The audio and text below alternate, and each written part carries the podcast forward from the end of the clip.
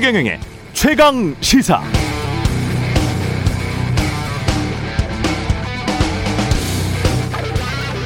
네, 우리가 쓰는 단어들 중에 모호한 것들이 참 많습니다. 그 중에 삼지대라는 게 있는데요.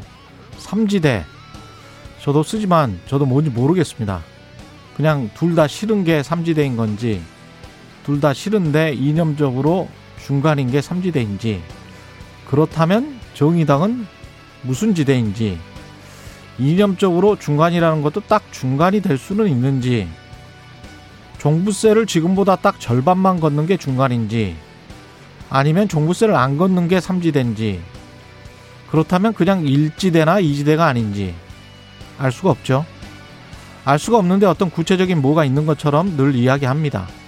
말하다 보면 정치인들 추상적인 말장난에 저도 놀아나는 것 같아서 기분이 별로 안 좋습니다. 그래서 구체적으로 질문 드리고 싶은 게 삼지대라고 스스로를 부르는 정치인들은 구체적인 정책을 밝히고 그냥 비난만 하지 마시고요. 그게 삼지대인 것을 검증받으시기 바랍니다. 그냥 삼지대라고 부르고 언론이 정치 지형상 삼지대라고 따라 불러주면서 그냥 세력 확장만 하겠다. 그런 것이라면 이른바 구태 정치와 뭐 다를 바가 없는 것 같습니다. 삼지대, 당신은 무엇입니까?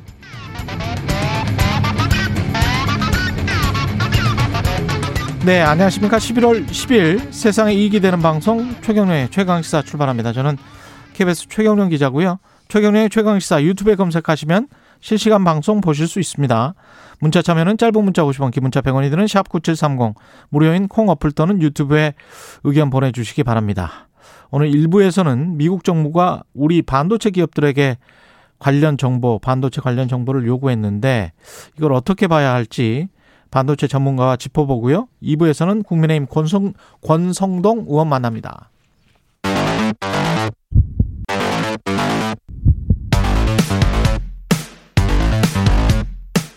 오늘 아침 가장 뜨거운 뉴스 뉴스 unboxing 네, 뉴스 unboxing 시작합니다. 민동기 기자 김민하 시사평론가 나와 있습니다. 안녕하십니까? 안녕하세요. 예.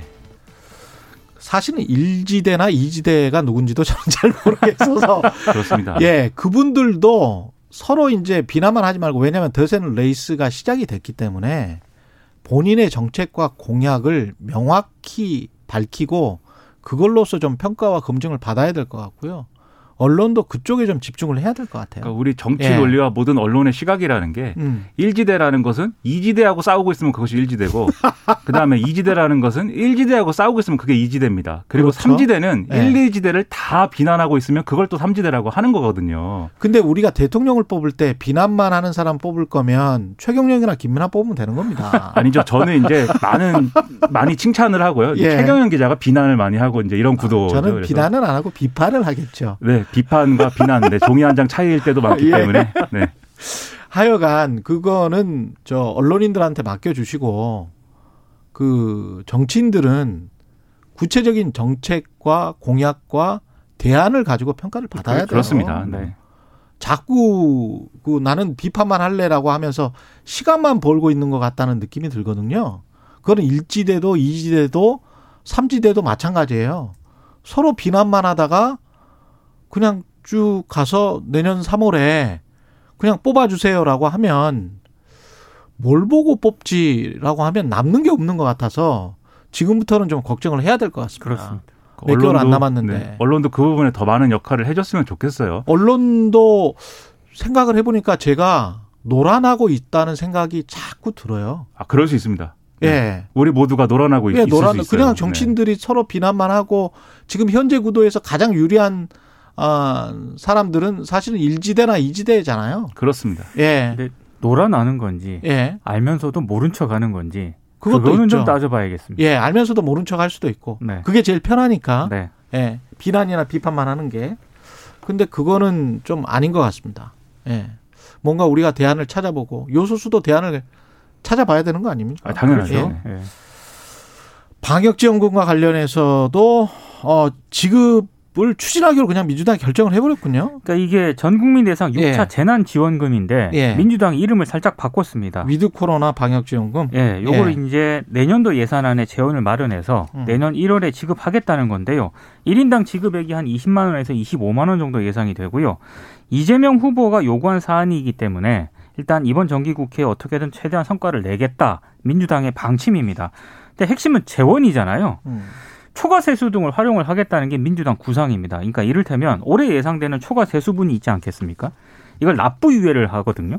그러면 이제 내년 세입을 늘려서 충당을 할 것이다. 이제 이게 민주당의 계산인데 기획재정부 그러니까 흔히 말하는 재정당국의 입장은 완전히 다릅니다. 재정당국은 일단 재난지원금 지급이 납부 유예 사유에 해당되지 않는다. 이렇게 반박을 했고요. 또 하나는 이 초과세수가 법상으로 채무상환이란가 지방교부세 등의 용처가 이미 정해져 있기 때문에 이걸 활용을 하더라도 가용할 수 있는 재원은 한 3조 원 가량에 불과하다. 지금 민주당 계산에 따르면 최대한 15조 원 들 것으로 예상을 하고 있거든요.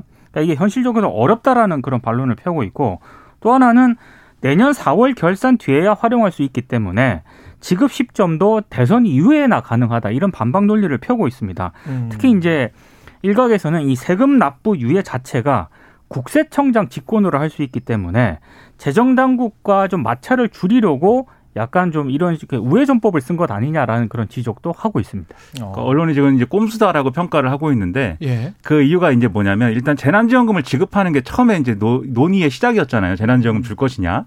거기서부터 시작을 했는데 이 명분이 뭐냐. 예를 들면 어려운 사람 도와주는 거냐. 근데 전 국민을 대상으로 지급해야 되니까 그건 좀 말하기 어려운 것이고 음. 그다음에 소비 진작을 위한 것이냐. 음. 근데 지금 여러모로 이제 어, 돈을 걷어들이는 국면, 오히려 인플레를 걱정해야 되는 뭐 그런 국면이다라는 반론이 또 있다 보니까 음. 그거에 대해서도 명분이 잘 서지 않고 결국 그래서 방역 지원금이 된 거예요. 예를 들면 마스크라든가 손세정제라든가 이런 것들을 사는데 국민들이 많은 비용을 쓰고 있으니 그걸 일부 보조를 하자 이렇게 된 것이고 재원은 이제 초과세수다 이렇게 된 건데 말씀하신 대로 초과세수를 활용하는 방안은 법상 빚을 먼저 갚고 그다음에 지방에 먼저 내려준 다음에 그다음에 쓰는 걸로 돼 있습니다. 그래서 이걸 피하기 위해서 그래서 세금 납부를 유예해 가지고 아예 내년에 걷, 걷겠다라고 이제 하고 있는 거고 내년에 걷는 걸로 해서 내년 예산에 방역 관련 예산을 늘려 잡아서 이걸 방역 지원금으로 쓰겠다라고 지금 얘기를 하는 거거든요. 예. 그러니까 사실 기존에 있는 법이나 어떤 이 규정이나 이런 것들을 우회해 가지고 국민들에게 어떻게든 직접 돈을 주겠다라는 방법을 지금 만든 거예요.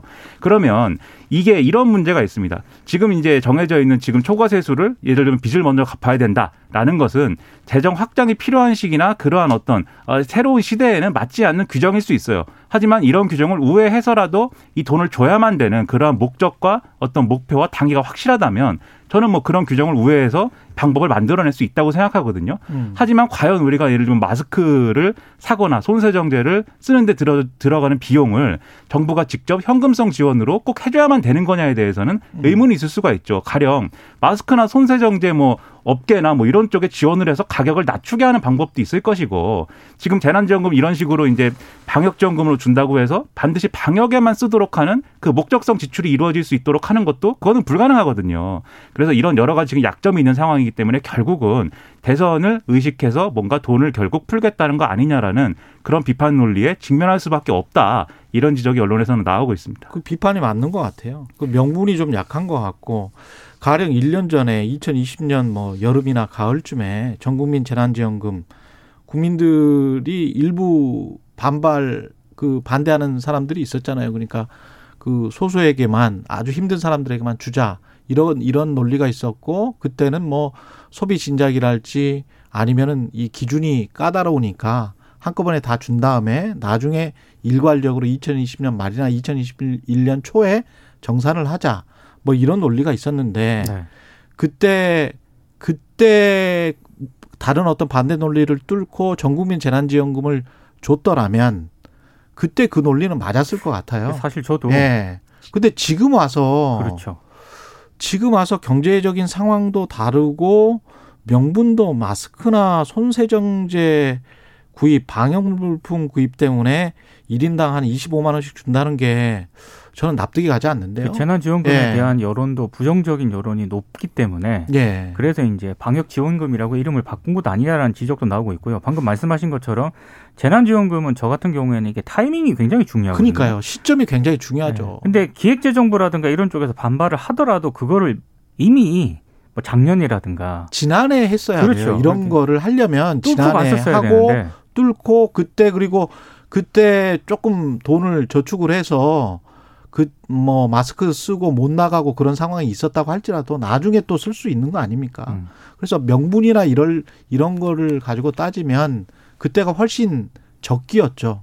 근데 지금은 지금은 왜 하는지는 저는 납득 못, 못 하겠습니다. 이거는. 그러니까 예. 이 논란 때문에 사실 이전에 줬던 재난지원금들도 음. 지금 다 논리가 있었거든요. 예. 지금 말씀하신 대로 초기에는 정말 급하니까 이제 예. 줘야 될 필요가 있었고 중간에는 경기가 침체되는 국면이 이 오래 갈 것으로 문제가 이제 됐었기 때문에 그런 이제 논리로 줄 수가 주어야 되는 필요성이 그렇죠. 있었는데 예. 지금 이렇게 되면은 음. 결국 이전에도 돈을 줘야 되니까 준 거 아니냐 결국은 줘야 된다는 어떤 정치적 필요 때문에 준 거 아니냐라는 반론이나 그런 반발에 또 부딪힐 수도 있게 될 수 있어요. 그래가지고 물론 우리가 미국이나 일본이나 다른 나라에 비해서 재정을 덜 쓴 거는 맞습니다. 그렇습니다. 그건 맞죠. 예, 그거는 당연하죠. 맞아요. 지금 채- 맞는데 국가 채무 비율을 봐도 예. 우리가 선진국들 기준으로 보면 상당히 상당히 양호하고 예. 굉장히 그 부분에 있어서는 앞서가고 있지만 뭐 일부 이제 채무 뭐 늘어나는 뭐 속도가 빠르다라는 지적은 있습니다만 예. 그런 것까지 포함하면은 돈을 더 써야 될 필요는 있는데 그것과 이거는 다르죠. 그렇죠. 돈을 예. 더 쓰는 게 효과적으로 효과를 크게 거둘 수 있는 부분에 맞춰서 써야 되는데 음. 이게 정치적인 그런 거 말고 어떤 효과가 있느냐에 대해서는 당연히 의문이 제기될 수밖에 없죠. 조금 더 국가적으로 경제적으로 좀 생각을 더 해봤으면 좋을 것 같고요. 자영업자한테 50조 원을 어, 선 선출이 되면 대통령으로 선출되면 손실 보상을 하겠다. 이게 윤석열 후보의 공약이네요. 대출이 이게- 아니네요. 50조 이게 원 주겠다. 좀 분명히 해야 될 것 같은 게요. 예. 일단 조선일보 인터뷰에서는 예. 새 정부 출범 100일 동안 50조 원 투입해서 예. 자영업자들에게 손실 보상을 전액 지원하겠다라고 얘기를 했거든요. 조선일보와 인터뷰에서. 인터뷰에서 근데 인터뷰하고 나서 이제 기자들 앞에서는 음. 어제 뭐 언박싱에서도 말씀을 드렸습니다만 재정 지원이 아니라 금융권에서 대출을 받을 수 있도록 보증을 서주도록 하겠다. 이렇게 얘기를 했습니다. 그러니까 어떤 게 정확한 입장인지를 일단 먼저 밝혀야 될 것 같고요. 일단 민주당은 이걸 강하게 바- 비판을 하고 있습니다. 특히 이재명 후보 같은 경우에는 아니 재난지원금은 반대하면서 재난지원금 한 12조, 15조 정도 그렇죠. 규모고. 50조 지원을 그 대통령이 돼서 하겠다는 것 자체가 이게 말이 안 되는 것 아니냐라고 비판을 했고요. 그러니까 그러니까 국민의힘 쪽에서도 약간 한 발 물러섰거든요. 예. 김기현 원내대표 같은 경우에 당장 금년 예산 쪽에 다 반영하기는 어려워 보인다라고 얘기를 했고 일단 정부 출범하고 나서 추경을 다시 편성할 수도 있다 이렇게 얘기를 했는데 그러면서 경선 과정의 공약이기 때문에 당과 충분히 논의했던 공약은 아닌 것 같다라고 얘기를 했습니다. 음. 그러니까 이렇게 논란이 되니까 이제 한 발 빼고 뭐 이런 식으로 이제 문제가 가고 있는데 애초에 이제 50조의 출처 그리고 50조를 어떻게 하겠다는 것이니까 불분명해서 이제 문제인 건데 근데 이게 만약에 이제 꼭 50조가 아니라 할지라도 예. 좀 디테일이 살아 있고 좀 합리적이고 말이 된다 싶으면 사실 이런 문제에 있어서는 이재명 후보하고 윤석열 후보가 통 크게 합의하는 그림도 사실은 저는 좋다고 생각하거든요. 만약에 말이 되는 얘기면 왜냐하면 1대1로 만나야 됩니다. 그렇죠. 1대1로 만나가지고 합의를 하든지 예. 왜냐하면은 이 자영업자들에 대한 보상을 좀 더 많이 해줘야 된다라는 것은 이재명 후보도 같이 얘기하고 있어요. 다만 50조 얘기를 안 하고 좀 더 이재명 후보가 디테일한 기준을 바꿔야 된다라고 얘기를 하고 있는 부분들이 있는 것이기 때문에 예. 그런 부분에서 합심할 수 있으면 앞서 음. 우리가 오프닝에서 얘기했듯이 1지대, 2지대가 예? 어떤 대안해 가지고 맞습니다. 합의할 수 있는 그런 논의 구조를 만들 수가 있는 거잖아요. 근데 오히려 이게 불가능할 것 같으니까는 야당은 이제 아 그 공약을 걷어들이는 듯한 주워 담는 듯한 어떤 모습으로 돌아서고 예. 여당은 이것을 어떤 어 그 뭐 대통령 되고 나서 주는 것이냐 뭐 이런 식으로 음. 어 정치적인 공격의 소재로 활용하고 이런 모습보다는 제가 볼 때는 대안을 만드는 모습을 같이 보여주는 게 훨씬 중요하지 않을까 생각합니다. 이것도 그 2020년 우리가 지난해를 복귀해 보면 너무 쉽게 파악할 수 있는 게 기재부에서 분명히 만든다고 했잖아요. 맞습니다. 기준을. 예. 근데 국민 모두가 납득할 수 있는 기준을 못 만들었고 그렇죠. 그리고 사실 못 만들 수밖에 없어요. 아니 간이과세자들은 그냥 어떤 매출액이 얼마인지 순이익이 얼마인지를 정확하게 국세청에서 파악을 못 하고 있습니다. 그렇습니다. 근데 그걸 가지고 파악을 못 하고 있는데 모르고 있는 상황에서 2019년이나 2020년에 매출액 기준으로 할 것인지 순이익 기준으로 할 것인지 영업이익 기준으로 할 것인지 근데 몰라요. 그러면 본인이 주장만 해요. 그러면 다 줄 것인지 음. 다 주면 이거는 사기가 되는 거거든요. 그렇습니다. 사실은 국가를 상대로 사기를 치는 겁니다. 잘못하면. 그러면 국가는 국가 돈이 그냥 그대로 나가버리는 것이기 때문에 당연히 이거는 뭔가 기준이 아주 명확해야 돼요. 그래서 이- 이런 거 같은 경우는 미국이나 다른 나라들 같은 경우에 만약에 자영업자가 이렇게 해서 중소기업이 사기를 쳤다. 이거는 중범죄입니다. 그렇죠. 이게 중범죄가 되는 거예요. 음. 국가를 상대로 세금을 포탈하려고 하는 것이기 때문에. 근데 이- 이 기준을 만들어 놓지 않고 그냥 50조를 주겠다. 이게 근데 기준이 보니까 없어.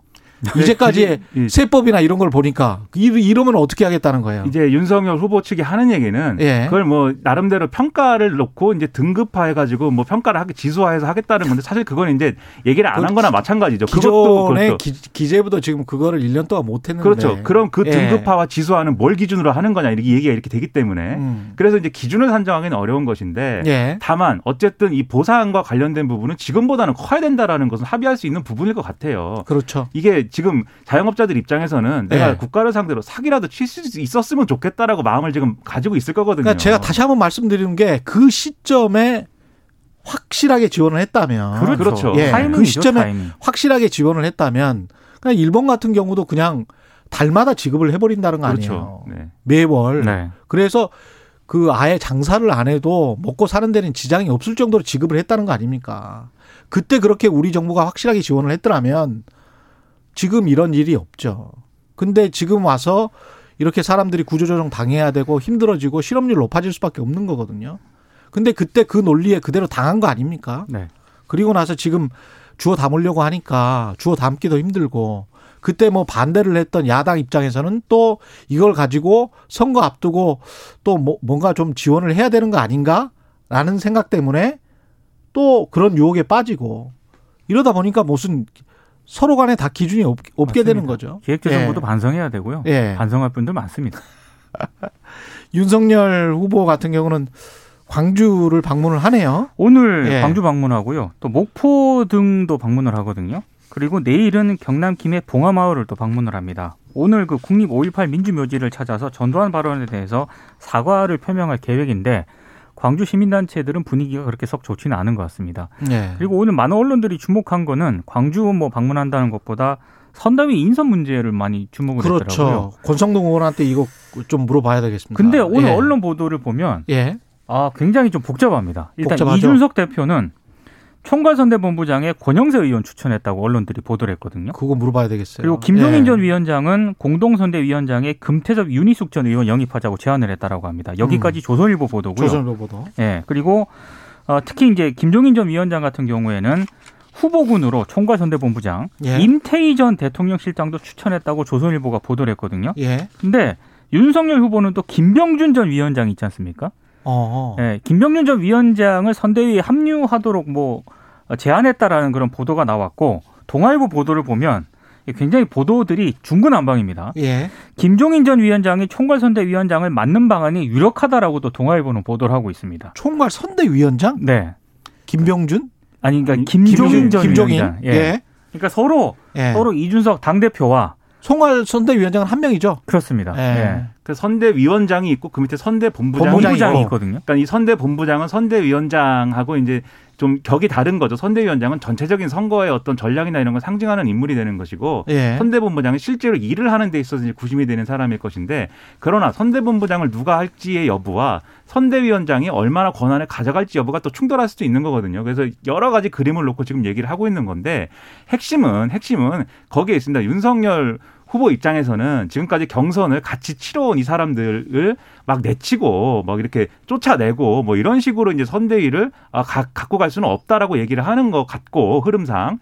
김종인 전 비대위원장과 이준석 대표 쪽은 이 경선 때 전략이 비록 경선에선 이겼을지 몰라도 본선에서는 경쟁력을 깎아먹는 어떤 그런 과정이 된 것이기 때문에 어느 정도의 개편과 재구성은 불가피하다라고 이제 주장을 하고 있는 것 같아요. 그래서 그 두 장 두 주장 사이에 절, 이 절충이 어떻게 이루어질 것이냐의 문제인데 그런데 이게 선대의 구성 문제도 그렇고 광주에 가는 문제도 그렇고 이게 그냥 보여주기식 문제로 끝날 게 아니고 실제로 후보가 내놓는 전략과 여러 가지 색깔과 그런 노선이 중도화됐다는 거를 명확히 보여줄 수 있느냐가 중요합니다. 그건 그렇죠. 결국 후보의 몫이거든요. 그렇죠. 후보 생각이 바뀌었느냐를 확인해야 될 것이기 때문에 예. 앞으로 언론이라든가 할 일이 굉장히 많습니다. 결국은 또 인선에서 어떤 사람을 쓰는가 그렇죠. 여기에서 또 자기의 이미지가 결정이 될 거기 때문에요. 그리고 일부 예. 언론 같은 경우에는 왜 윤석열 후보 쪽에서 김병준 전 위원장을 추천을 하려고 하느냐 이것과 관련해서도요. 김종인 전 위원장을 뭐 견제하기 위한 차원에서 그러니까요. 예. 그 이야기가 뭐 나오더라고요. 그런 얘기도 나오고 있습니다. 왜냐면 예. 김병준 전 위원장 지난번에 이제 비대위원장을 했었잖아요. 예. 그 같이 똑같이 비대위원장을 한 인사인데 김종인 비대위는 상당히 그립이 세고 이제 밀어붙이는 그런 게 맞습니다. 굉장히 강했는데 예. 김병준 비대위는 뭔가 이제 철학이나 비전이나 정책을 많이 얘기하려고는 했지만 어. 당내 구조에 있어서는 기득권 구조를 사실은 건드리지 못했거든요. 그럼 윤석열 후보 얘기해서. 입장에서는 좀 편한. 좀 더 순한 맛에 예, 순한 순한 맛. 맛의 비대 그 초- 선대위원장 또는 뭐 이런 아. 그런 이 사람인 거냐? 순한 맛과 매운 맛. 그렇습니다. 예. 매운 맛 김종인인 거냐? 저는 이렇게 네. 표현하겠습니다. 예. 어려운 사람과 그나마 좀 편한 사람. 편한 사람. 그래서 순한 맛을 내세워서 그나마 이제 매운 맛을 좀 덜 맵게 하느냐 뭐 이런 예. 문제인 것 같습니다. 뉴스 unboxing 민동기 기자 김민하 평론가였습니다. 고맙습니다. 고맙습니다. KBS 일라디오 최경영의 최강 시사 듣고 계신 지금 시각은 7시 41분으로 향하고 있습니다. 오늘 하루 이슈의 중심. 당신의 아침을 책임지는 직격 인터뷰. 여러분은 지금 KBS 일라디오 최경영의 최강 시사와 함께하고 계십니다. 네, 삼성전자와 SK 하이닉스가 미국 정부가 요청한 반도체 관련 자료들, 공급망 관련된 자료들을 제출했다고 합니다. 민감한 내부 정보도 있었는지, 제외됐는지, 어느 정도를 요청을 했는지, 앞으로의 파장은 어떨지, 한국 반도체 산업협회 안기현 전무 연결돼 있습니다. 안녕하세요. 아, 예, 안녕하세요. 예, 예. 안기현입니다. 전무님 그 자료 공개 범위 어느 정도까지를 제출해야 될지를 놓고 삼성전자나 SK 하이닉스는 고민이 많았을 것 같은데 어떤 정보를 제출했을까요? 제출된 정보는 공개가 되지 않았기 때문에 아 그렇군요. 알 수가 없습니다. 그렇군요. 예, 예, 예. 예. 그러면 미국 정부가 요청한 그 정보 자료는 예, 어떤 예. 거였는지는 알 수 있지 않습니까? 그거는 공개가 됐죠. 예, 그건 뭐 뭐였죠? 예. 그게 이제 기업 내부의 예. 그 영업 정보와 영업 정보. 예, 영업 정보와 예. 고객 정보 를 포함해서 고객 정보. 요청을 했 예, 예. 그러면 재고 정보랄지 뭐 이런 것들도 다 있습니까? 그렇죠. 재고 정보는 이제 영업 정보고요. 예. 이제 고객들 음. 이제 아, 그 회사의 고객과 예. 고객하고의 거래하는 규모 예. 이런 것들을 요청했습니다. 그 다음에 lead time도 요청했다는 이야기를 제가 들었는데. 그렇죠. 납기. 예. 예, 그러니까 예. 발주를 받고 납품할 때까지 그 완성되는 그 기간. 예, 예, 예. 예. 예. 얼, 뭐 그, 그런 그것도 요청했죠. 그것도 영업 정보입니다. 그것도 영업 정보잖아요, 사실은. 그렇죠. 예, 예. 예, 예, 예, 예. 이게 이런 것들을 요청한 이유는 뭘까요? 미국 정부가? 아, 저희들이 1년 올해 1년 내내 그 차량용 반도체 부족해서 예. 차 생산이 중단됐잖아요. 예. 근데 차를 생산하는 그 생산국이 미국, 유럽, 일본, 한국이잖아요. 그렇죠. 그렇죠. 근데 이제 미국이나 유럽은 이 반도체가 부족해서 차 생산이 중단된 사례들이 계속 1년 내내 있었지 않습니까? 예. 이 반도체 공급망 자체가 불안정해서 그렇거든요. 예. 그런 차원에서 미국은 반도체 수급이 굉장히 중요한 부분이 됐습니다. 예. 근데 수급을 받아야 되잖아요. 예. 수급을 받아야 되고 공장은 없고 하니까 예. 그런 반도체 제조에 대한 정보가 필요하죠. 본인들의 자동차 산업, 산업을 그렇죠. 위해서. 예, 예. 예, 예, 예. 그런데 그렇게 생각을 해보면 메모리 반도체 같은 경우는 예, 예. 사실은 잘 아시겠지만 그냥 공급할 수 있고 지금 문제가 되는 차량용 반도체 같은 경우는 우리가 그래도 좀 역할이 규모가 좀 낮은 거고 그렇지 않습니까? 그렇죠. 차량용 예. 반도체 시장에서는 예. 저희가 비- 차지하는 비중이 낮습니다. 예. 근데 예. 우리의 차량용 반도체만 요구를 한 겁니까? 아니면은 전부 다 아닙니다. 메모리 반도체 반도체까지? 전부를 예 반도체 대, 반도체 생태계 공급망에 있는 기업 전부를 대상으로 했고요. 어. 그 얘기는 반도체 전부를 대상으로 삼았다는 겁니다. 그거는 이해가 잘 안 가는 게 차량용 반도체의 특정 반도체들만 지금 좀 공급이 부족하다는 이야기를 들었지 메모리 반도체까지 공급이 부족하지는 않았던 것 같은데요. 그렇죠. 메모리 반도체는 공급의 문제는 없습니다. 메모리 그러니까요. 반도체 가격에 대한 문제지, 음. 예, 공급의 문제는 없고요. 예. 이제 뭐 그럼에도 불구하고 지금은 차량용 반도체만 부족한 게 아니고 예. PC나 스마트폰이나 또는 아. 뭐 가정까지 확산이 되어 있습니다. 예. 근데 뭐 그런 부분이 그런 데까지 확산이 되어 있기 때문에 예. 반도체 전체 공급망에 대해서 한번 보려고 뭐 요청을 한 거 아닌가라고 추정을 하고 있습니다. 근데 이거를 다 알게 되면 예, 미국에 관련된 뭐 미국도 이제 반도체 회사가 있으니까요. 마이크론 테크놀로지나 뭐 이런 예, 회사가 예, 있으니까 예, 예. 미국 반도체 회사에 안 넘어가리라는 보장이 있습니까? 미국 정부가 알게 되면? 예. 근데 그게 이제 우려하는 건데요. 예. 근데 만약에 그렇게 된다면 예. 그 다음 요청이 있으면 절대로 응하지 않겠죠. 이건 신뢰에 대한 문제입니다. 그렇죠. 예, 예, 예. 아니 근데, 근데 그거는 미국 정부가 예. 뭐 그 부분은 신뢰를 보여줘야 되는 거고요. 아니 근데 지난번에 뭐 금융위기 났을 때도 예, 예. 미국에서 금융위기 났을 때도 나중에 자서전이나 앨런 그린스펀 자서전이나 이런 거 보면은 서로 간에 막 전화해가지고 뭐 그냥 바로 알더라고요. 아, 그렇습니다. 예, 완전히 네트워크가 철저하던데 그 사람들은. 근데 이거는 그 시장 질서와 관련된 일이기 때문에요. 예, 이 정부가 개입해서 시장 질서를 흔들면 안 되거든요. 그쵸. 이거는 이제 아니 굉장히 자유무역주의에서 굉장히 중요한 이슈입니다. 그니까요. 근데 미국 정부가 그 부분은 반드시 그 신뢰를 지켜줘야 되는 그 부분인데요. 예. 아마 뭐 그렇게 하겠죠. 미국 정부도 그런 부분에 대해서 잘 알고 있기 때문에. 근데 미국이 이렇게 반도체 그 공급과 관련된 여러 가지 정보를 영업 비밀이라고 하는 정보까지 원하는 이유는 결국은 뭐 지금 당장의 어떤 반도체 공급의 부족 뭐 이런 것보다는 중국과의 갈등 때문에 그런 거 아닙니까? 아, 사실 그렇게 보지는 않습니다. 그렇지는. 그- 그렇지는 않고요. 예, 예, 그렇지는 않고 지금 미국이 공급망 때문에 굉장히 좀 그 시급합니다. 공급망 안정화 자체가. 예. 본인들 문제를 해결하는 게 지금 굉장히 중요한 문제거든요. 그 근데 이 문제를 예. 뭐 중국을 겨냥 중국 때문에 한 것은 이미 오래 전부터 그렇게 해왔고요. 지금까지. 그렇죠. 근데 지금 이 이슈는 예. 중국 이슈는 아니고요. 중국 이슈는 아니다. 예, 예, 미국 자체 내에 공급망 안정화를 위한 조치라고 저희들은 그렇게 생각하고 있고요. 더 나간 생각은 좀 너무 너무 너무- 나간 생각이 아닌가라는 아니 그냥 혹시 듭니다. 이렇게 예, 다 가지고 있다가 예, 예. 저쪽에는 얼마를 지금 공급하고 있는데 아, 예. 그러면 나중에 이제 정말 미국과 중국의 사이가 안 좋아졌을 때 예, 예. 저쪽 에 주는 거를 좀 멈춰 봐라. 라는 어떤 뭐랄까요? 그거는 저 우리나라 속담에 내 코가 속자한테 뭐 예. 남의 집을 걱정합니까? 그런 속담이 있지 않습니까? 미국 그렇죠. 입장에서는 미국 코가 속자예요. 예. 그, 미국이 뭐 공급 뭐 그 사람들이 제조 기술이 국내에 있고 뭐 이러면 뭐 다른 문제인데요. 예. 아니 미국도 반도체가 없어서 미국 산업 자체가 지금 뭐 생산이 중단되고 하는 마당에 예.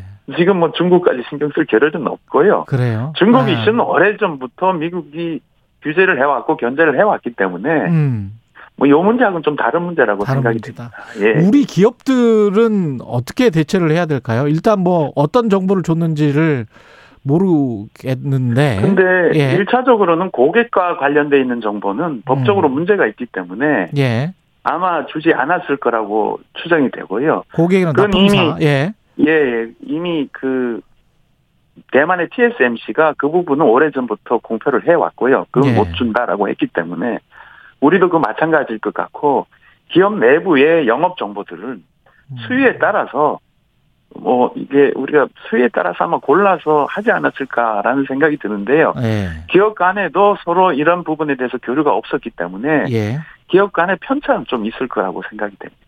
그 만약에 그러면 말씀 들어보니까 미국과 지금 대만은 지금 중국과의 양안 갈등 때문에 그 밀접하고 TSMC 같은 경우에 이제 대만에 사니까요. 예, 예.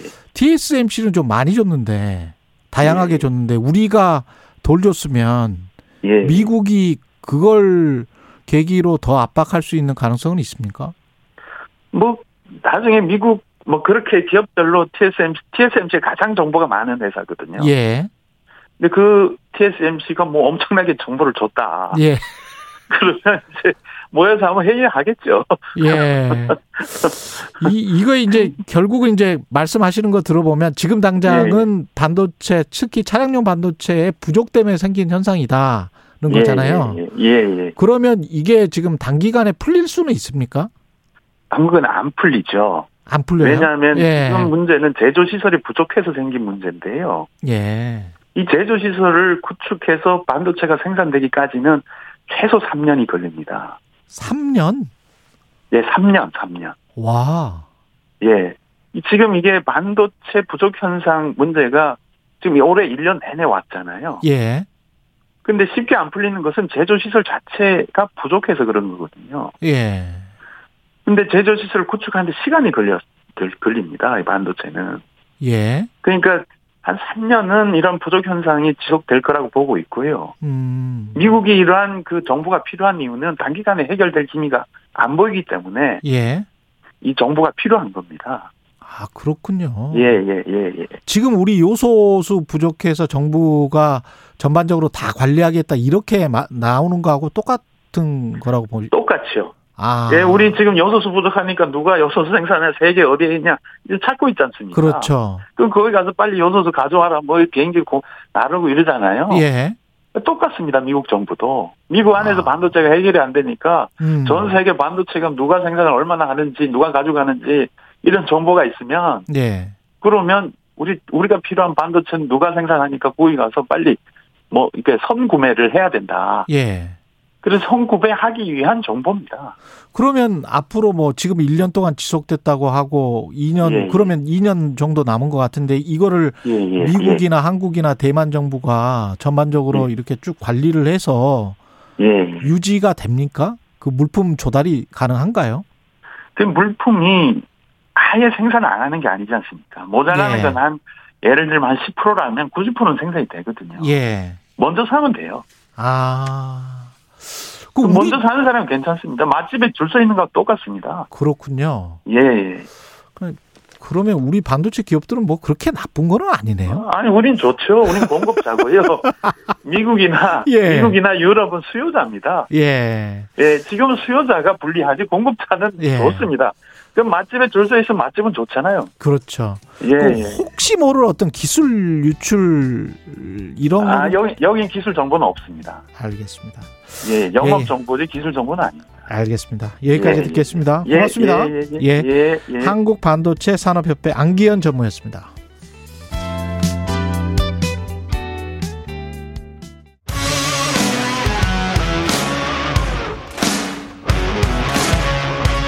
오늘 하루 이슈의 중심 최경영의 최강 시사. 네, 윤석열 국민의힘 대선 후보 사선의 권성동 의원을 비서실장으로 임명하고 본격적인 선대위 구성에 착수했습니다만 김종인 전 비대위원장, 이준석 대표, 윤석열 후보 각각 약간씩 의견이 다른 것 같습니다. 예, 국민의힘 중앙선대위 윤석열 후보 비서실장으로 선임된 권성동 의원 연결돼 있습니다. 안녕하세요. 예, 안녕하세요. 권성동입니다. 예. 의원님 일단 비서실장으로 임명되신 거를 축하드려야 되는 거죠, 제가. 예, 모든 뭐 예. 저기 대- 정권 교체를 위해서 예. 어그 후보를 보좌할 수 있는 기회를 얻은 것 자체가 예, 영광이죠. 예. 아, 예. 근데 이제 비서실장이 통상 좀 재선 쯤에서 하는데 사선이라 약간 뭐랄까요? 좀 약하지 않나? 뭐 이런 비서실장이라는 자리 자체가 그렇게 예. 생각을 안 하세요? 그런 지적들도 하던데.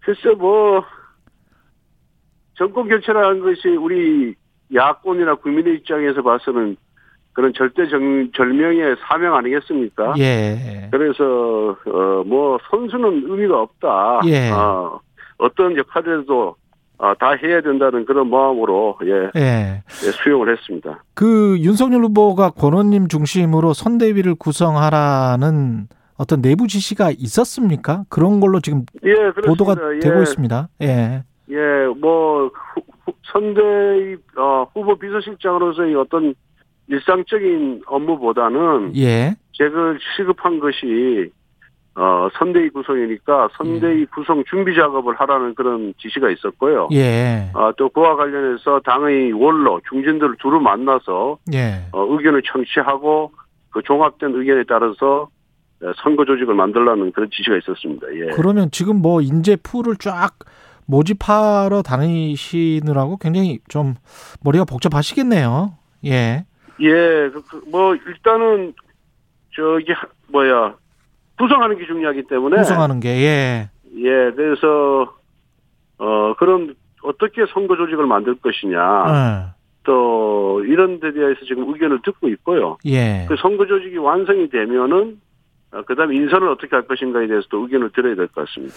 오늘 조선일보 새벽 3시에 나온 보도를 보니까요. 혹시 보셨는지 예. 모르겠지만 못 봤습니다. 예, 윤석열 후보는 이준석 대표에게 대선 체제에 맞춰 당 사무총장을 교체하자고 제안했다.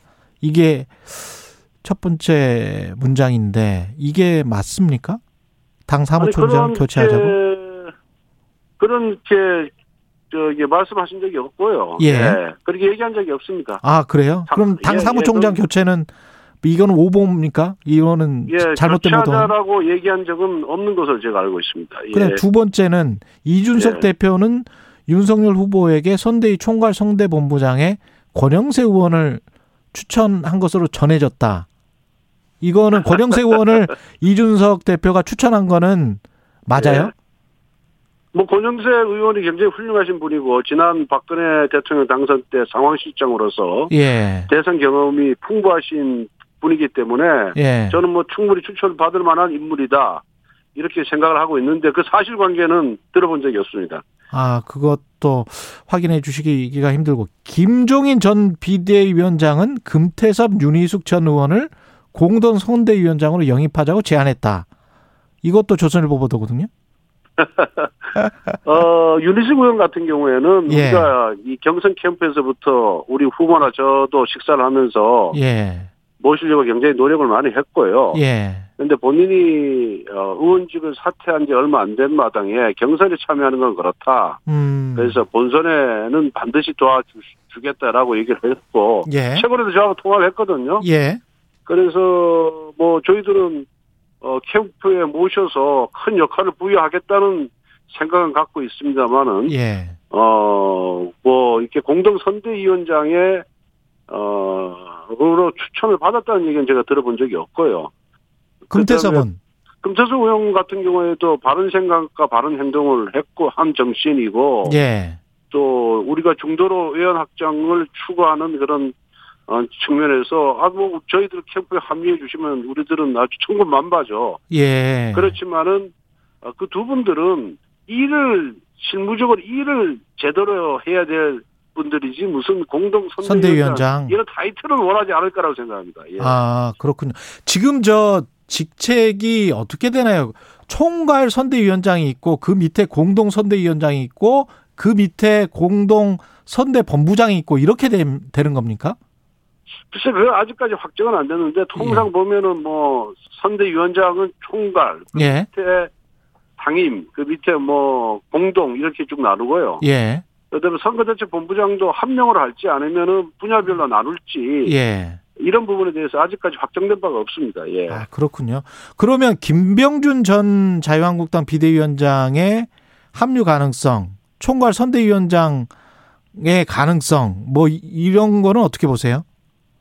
글쎄 그 어, 어느 자리에 어떤 분을 뭐 이렇게 모실 것인가에 대해서는 아직 음. 후보께서 저에게 지침을 주신 바도 없고 말씀하신 바가 없거든요. 아, 그런데 뭐 우리 김종인 위원장님이나 김병준 위원장님은 아, 당의 비대위원장으로서 큰 역할을 하신 분이고 예. 또 많은 지혜와 경험을 갖고 계시지 않습니까? 예. 그래서 그런 분들이 선대위에 합류한다면은 어 선대위의 에, 어떤 무게라든가 어 이런 것이 또 어, 커질 것이고 음. 또 그분들이 그 경험과 지혜를 어 빌려서 선대위가 좀더 어, 원활하고 국민에게 다가가는 그런 체제를 갖출 수 있을 것이다 생각을 하고 있습니다.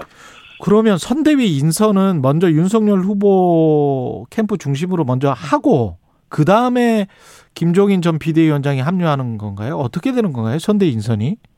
글쎄 일단 제가 부여받은 임무는 예. 그 선대위를 어떻게 구성하고 조직화할 것이냐, 예. 그 다음에 실무진을 어떻게 짤 것이냐, 예. 요 정도 부분만 이제 부여받았고 예. 선대위의 소위 상층부에 예. 대해서는 예, 제가 부여받지 않아가지고 그건 나중에 후보하고 좀더 아. 확인해봐야 될 것 같습니다. 예, 예. 그렇군요. 그러면 선대 이 왜냐면 이 신문에 따르면 김종인 전 위원장은 선대위 인선을 지켜보고 결정하겠다. 총괄 선대위원장직을 제안 받았지만 그걸 받아들일지 안 그럴지는 선대위 인선을 좀 지켜보겠다. 뭐 이런 이야기가 있어서 그러면 선대위 인선 과정에서도 어 어떤 저 김종인 전 비대위원장의 뜻이 좀 반영이 되는 건지 아니면 윤석열 후보의 뜻으로 쭉 가는 건지 그게 궁금해서요. 글쎄, 그거는 뭐 후보가 결정할 문제인데 예. 어쨌든 간에 어, 구성 과정에서부터 어, 우리 김정인 전 비대위원장님의 의견을 예. 어, 경청할 생각 생각을 저희들이 갖고 있고 또 조만간에 찾아뵈려고 하고 있습니다. 예. 그렇군요. 그럼 이게 이준석 당 대표 그다음에 김종인 그 전 비대위원장 그리고 결국은 대선은 그 후보가 제일 중요할 것 같은데 윤석열 후보 간에 어떤 뭐랄까 합의나 이런 것들이 있어야 되겠네요. 글쎄 합의라는 표현은 좀, 좀, 그렇고 예. 예, 기본적으로 어 후보가 제일 이제 중심이고요. 또 예. 후보를 도와주기 위한 선대위가 아니겠습니까? 음. 어 그렇다 그런다면은 어 그 아마 긴밀한 협의는 있을 것이다 이렇게 보고 있고요. 협의는 있을 것이다. 또, 예, 예. 또 뭐 김정인 비대위원장과는 경선 과정에서도 어 많은 조언을 받았거든요. 예. 그리고 잦은 접촉을 했고요. 예. 어 그런 연장선 연장선상에서 계속해서 접촉을 하리라 보고 있고 어. 뭐 이준석 대표하고도 원활하게 지금 의사소통을 하고 있습니다. 그 주말 사이에 윤석열 후보가 김병준 전 그 위원장을 만났었나요?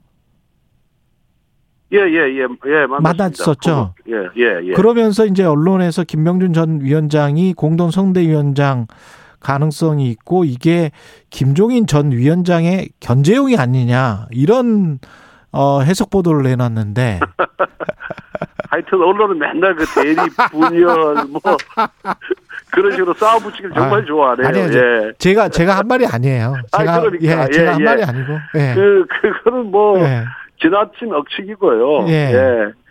어, 당연히 이제 원로고 또 뭐 다 지혜로우신 분들이니까 예. 후보께서 어 기- 김종인 저 위원장님을 시- 필두로 해서 음. 어, 여야를 어, 그 막론하고는 이렇게 마- 만나서 의견을 구하는 차원으로 이해하시면 될 겁니다. 예. 그러면 지금 이제 사실은 그 비서실장으로서 상당 부분 권한을 위임받은 상황으로서 조직 구성의 밑그림 같은 거는 분명히 그리실 것 같은데 어떻게 예. 그리, 그리고 계세요?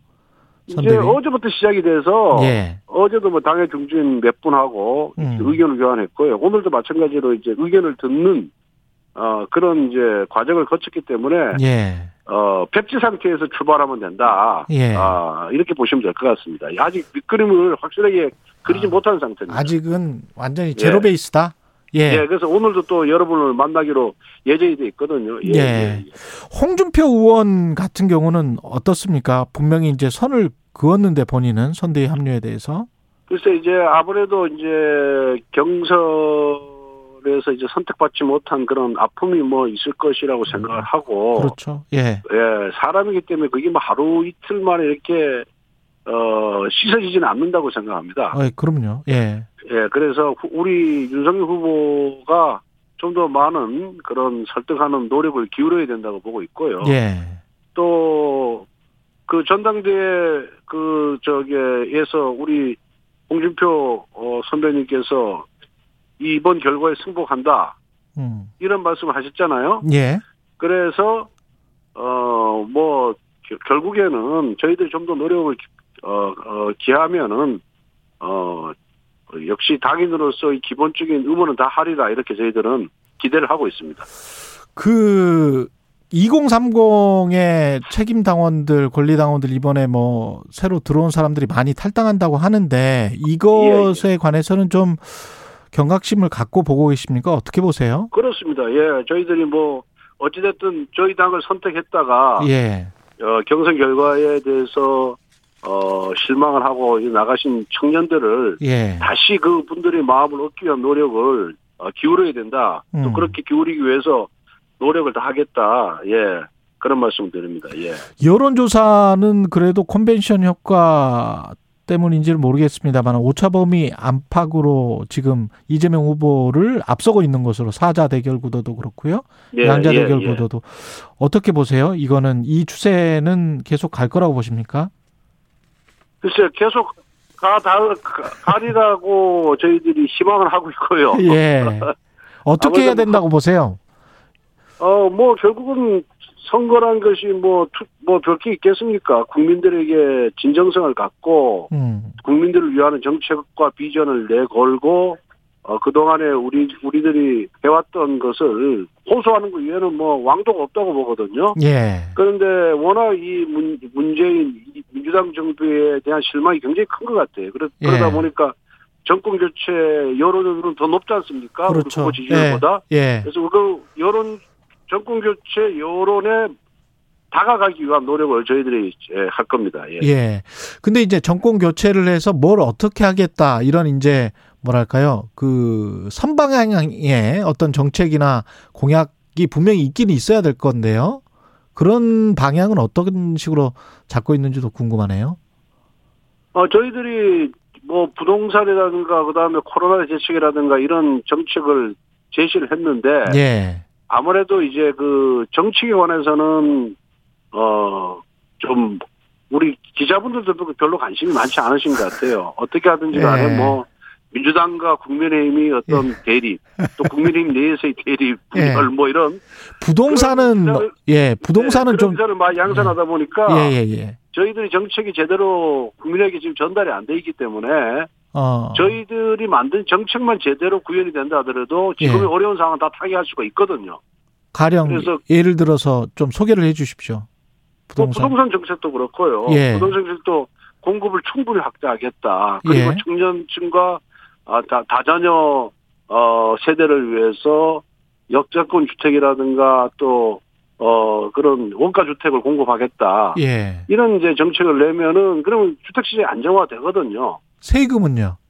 종부세랄지 양도세. 종부세도 종부세 일시적인 완화 이런 것도 검토하겠다고 다 말씀을 드렸거든요. 양도세 양도세도 어. 공급 물량을 위해서 양도세 일시적 완화도 다 말씀을 드렸고 예. 또 청년이 공감하는 공정한 사회라는 타이틀로 청년 정책도 저희들이 발표를 했습니다. 뭐 음. 입시라든가 취업의 공정성 확보, 예. 또 양성 공정한 양성 양성 양성 평등 정책, 예. 어또 성범죄 무고죄 동시 강화라든가 시민단체 지원 예산에 대한 감시를 강화하겠다 이런 등등의 정책을 쭉 제시를 했는데 음. 아직까지는 뭐 국민들께서 미흡하거나 잘 모르는 분은 뭐- 잘 모르는 분 예. 어, 분야가 많아서 예. 좀더 저희들이 예, 국민들에게 이 정책을 홍보하는 네. 홍보하기 위해서 더 노력을 하겠습니다. 그 윤석열 후보 오늘 광주 방문 예정이 돼 있지 않습니까? 예, 예. 예. 구체적인 일정 같은 게 있을까요? 광주, 목포 이렇게 제가 알고 있는데. 어, 우선 이제 광주 방문하는 거는 경선 과정에서의 그런 어, 실수 때문에 어, 진솔하게 사과를 하면서 광주에 다시 방문해서 사과하겠다. 예. 라고 약속을 했고 그 약속을 이행하는 차원에서 오늘 광주를 방문하고요. 예. 거기 가서 5.18 그 민주공원 음. 또5.18 그 위령탑 이렇게 예방하게 돼 있고 어뭐 그다음에는 목포로 가서 내일에 이제 김대중 평화기념관이라고 예. 어 목포에 그 소재에 있는데 거기 가서 김대중 정신을 좀 더 배우고 기리는 그런 과정을 거치고 어. 어 내일은 어 그 봉화마을로 가서 노무현 전 대통령 묘소에 참배할 그럴 계획입니다. 예. 그 이재명 후보가 윤석열 후보에게 국민의 삶을 놓, 삶을 놓고 진지하게 논의하자 이렇게 말하면서 이제 일대일 예, 회동 예. 제안했지 않습니까? 예. 주 1회 정례 회동하자 뭐 이런 제안도 예. 했는데 어떻게 보세요? 이건? 저는 여야 후보가 주 1회 정례회동 한 전례도 없고요. 예. 왜 정례회동을 해야 되는지 그 이유조차 생각할 수가 없습니다. 아. 이게 결국은 우리가 보기에는 대장동 게이트라는 수렁에 빠져 있는 이재명 후보가 예. 이를 벗어나기 위한 국면 국면 소위 말하는 국면을 전환하기 위한 꼼수다 저는 이렇게 보고 있거든요. 음. 뭐다 아시다시피 본격적인 대선 레이스가 시작이 되면은 민생 정책에 대해서 예. 또 현안에 대해서 어 일대일 토론이 얼마나 많습니까? 그렇죠. 그런데 어, 한 달 일찍 경선을 끝낸 이재명 후보가 이제 막 어, 후보로 선출된 에, 우리 후보에게 이런 제안을 하는 것은 저는 이거는 정책 의도가 있는 것이다 이렇게 어. 보고 있습니다. 안철수 국민의당 다- 다만 예, 예, 예. 다만 이재명 다만. 후보가 대장동 게이트에 대해서 예. 어, 특검을 수용하면서 특검을 이런 제안을 했다 그런다면 조금 더 진정성이 있어 보이지 않았겠나 이렇게 생각합니다. 아, 특검을 수용하면 그러면 정례 회동 하는 것은 뭐 고려할 수 있다? 아니 그걸 우리가 이제 평 우리가 그 고려해 볼 수 있다는 거죠. 예, 고려해 예. 볼수 있다는 거지. 예, 예. 그런데 특검 국민들이 그렇게 빗발치게 요구하는 특검에 대해서 아무 이런 방법도 얘기도 없이 음. 이런 식의 정치적인 술수를 부리니까 저희들이 예. 그 진정성을 의심하는 거죠. 예. 예. 안철수 국민의당 대표 또 대선 출마를 선언을 했는데요. 예. 단일화 가능성을 어떻게 보십니까? 글쎄요, 이게 뭐 이제 안철수 대표가 우리 후보가 윤석열 후보 여러 차례 얘기했습니다만 예. 이제 대권 출마 선언을 하신 분에게 음. 그분이 제대로 뛰어보지도 않은 상태에서 아, 그렇죠. 단일화 하자 단일화 하자는 거는 그렇죠, 그렇죠. 이건 예의가 벗어나는 거거든요. 예의가 예. 아니거든요. 예. 그래서 어, 선리가 꾸려주고 어느 정도 안철수 대표께서 어, 선거운동을 진행한 후에 음. 아마 우리 후보가 선대위와 함께 이 문제를 진지하게 예. 에, 또 면밀하게 검토하지 않을까 이렇게 예상하고 있습니다. 알겠습니다. 여기까지 하겠습니다. 말씀 감사합니다. 예, 감사합니다. 예. 예, 예, 예. 권성동 국민의힘 의원 중앙선대위 윤석열 후보 비서실장이었습니다. 공정, 공익, 그리고 균형. 한 발짝 더 들어간다. 세상에 이익이 되는 방송. 최경영의 최강 시사.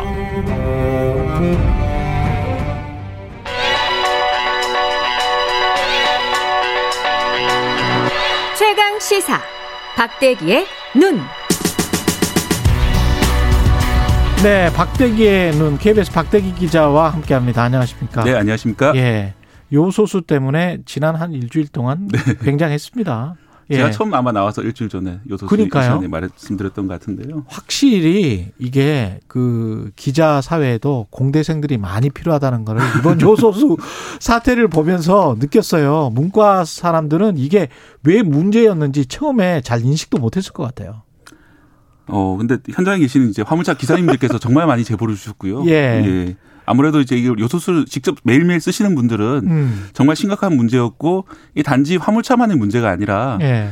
예를 들어서 이제 가솔린 기름을 쓰시는 분들도 주유소까지 그 기름을 석유를 운반하는 것은 다 디젤 차들이 하거든요. 음. 그렇기 때문에 만약 이게 어 실제로 문제 대란이 벌어지게 된다면은 어. 전국의 모든 물류, 뭐 주유소나 마트를 포함해서 모든 물류에 영향을 받게 되는 그런 문제이기 때문에 지금 물류에 영향을 줄, 줄 정도는 아니었죠?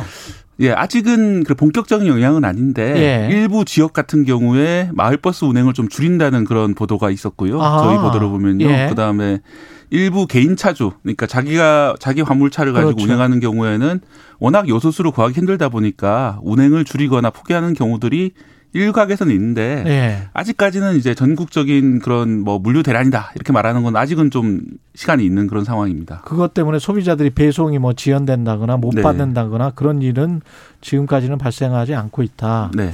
근데 이제 상황은 어떻습니까? 정부가 어느 정도 요소나 요소 수를 찾고 확보하는 데는 성공한 것 같습니다.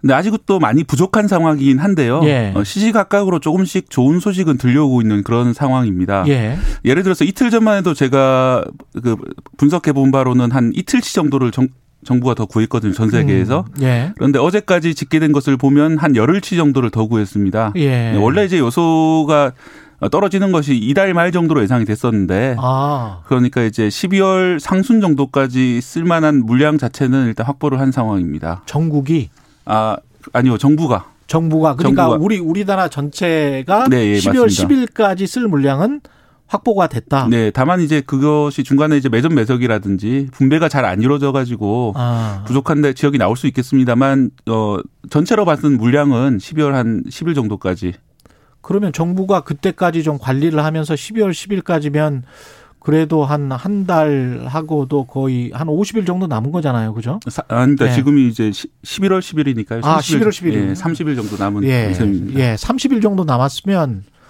30일 정도 남았으면 그동안에 뭔가 더 확보를 할 수 있는 시간은 되네요. 네, 그렇습니다. 그래서 예. 어 아마 좀 전에 나온 뉴스를 봐도 오늘 중에 중국하고 협상에 대해서 이제 발표를 하겠다라고 했는데 아. 만약에 이제 중국 지금 가장 결정적인 것이 중국의 항구에 잡혀 있는 우리나라로 수출되려던 물량이거든요. 그게 어느 정도나 됩니까? 어 그게 이제 다 합치면은 7천 톤 정도가 일단 항구에 쌓여 있다고 하고요. 7천 톤. 예. 7천 톤이면 우리나라 한 달 정도 쓸 수 있는 양이기 때문에 예. 급한 대로 일단 급한 불은 끌 수 있는 그런 상황인데요. 예. 예를 들어서 우리나라 1위 업체가 요소수 생산 1위 업체가 롯데정밀화학입니다. 예, 울산에 공장이 있는데 예.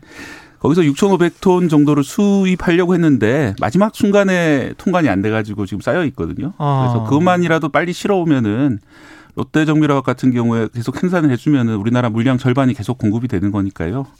근데 그거 통관 절차를 중국에서 시기를 자꾸 늦추고 뭐 이러는 거에 혹시 뭐 정치적인 이유나 이런 건 없겠죠? 일단 중국 당국이 공식적으로 밝힌 입장은 네. 한국을 겨냥해서 이런 조치를 한 것이 아니라 어, 자신들이 쓸 요소를 확보하다 보니까 이렇게 됐다. 어. 그리고 한국하고는 협, 협의를 잘 하고 있다라고 발표를 했습니다. 예.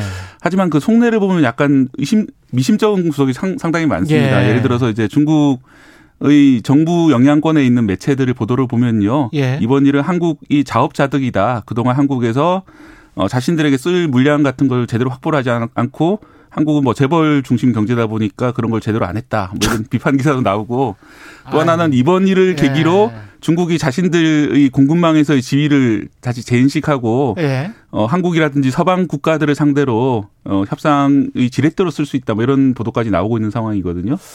네, 그런 점은 좀 상당히 좀 우려되는 그런 점, 점이죠. 그러네요. 네. 결국은 중국의 싼 물품이 전 세계를 중국이 WTO 가입하고 난 다음에 네. 그걸 지배적으로 그렇게 높여왔고 그런 네. 것들이 이제 우 선진국들이 덜미를 잘 피게 되는 그런 모양새가 좀 되네요. 네, 그렇습니다. 예. 이게 지금 정부 차원의 노력 말고도 민간업체도 지금 뭐- 뭔가를 하겠죠. 네, 그렇습니다. 이게 사실은 시장 논리대로 많이 움직인다 이렇게 보이는데요. 예.